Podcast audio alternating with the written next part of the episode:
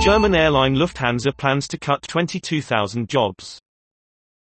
The German airline is struggling to deal with the fall in demand for air travel caused by the pandemic.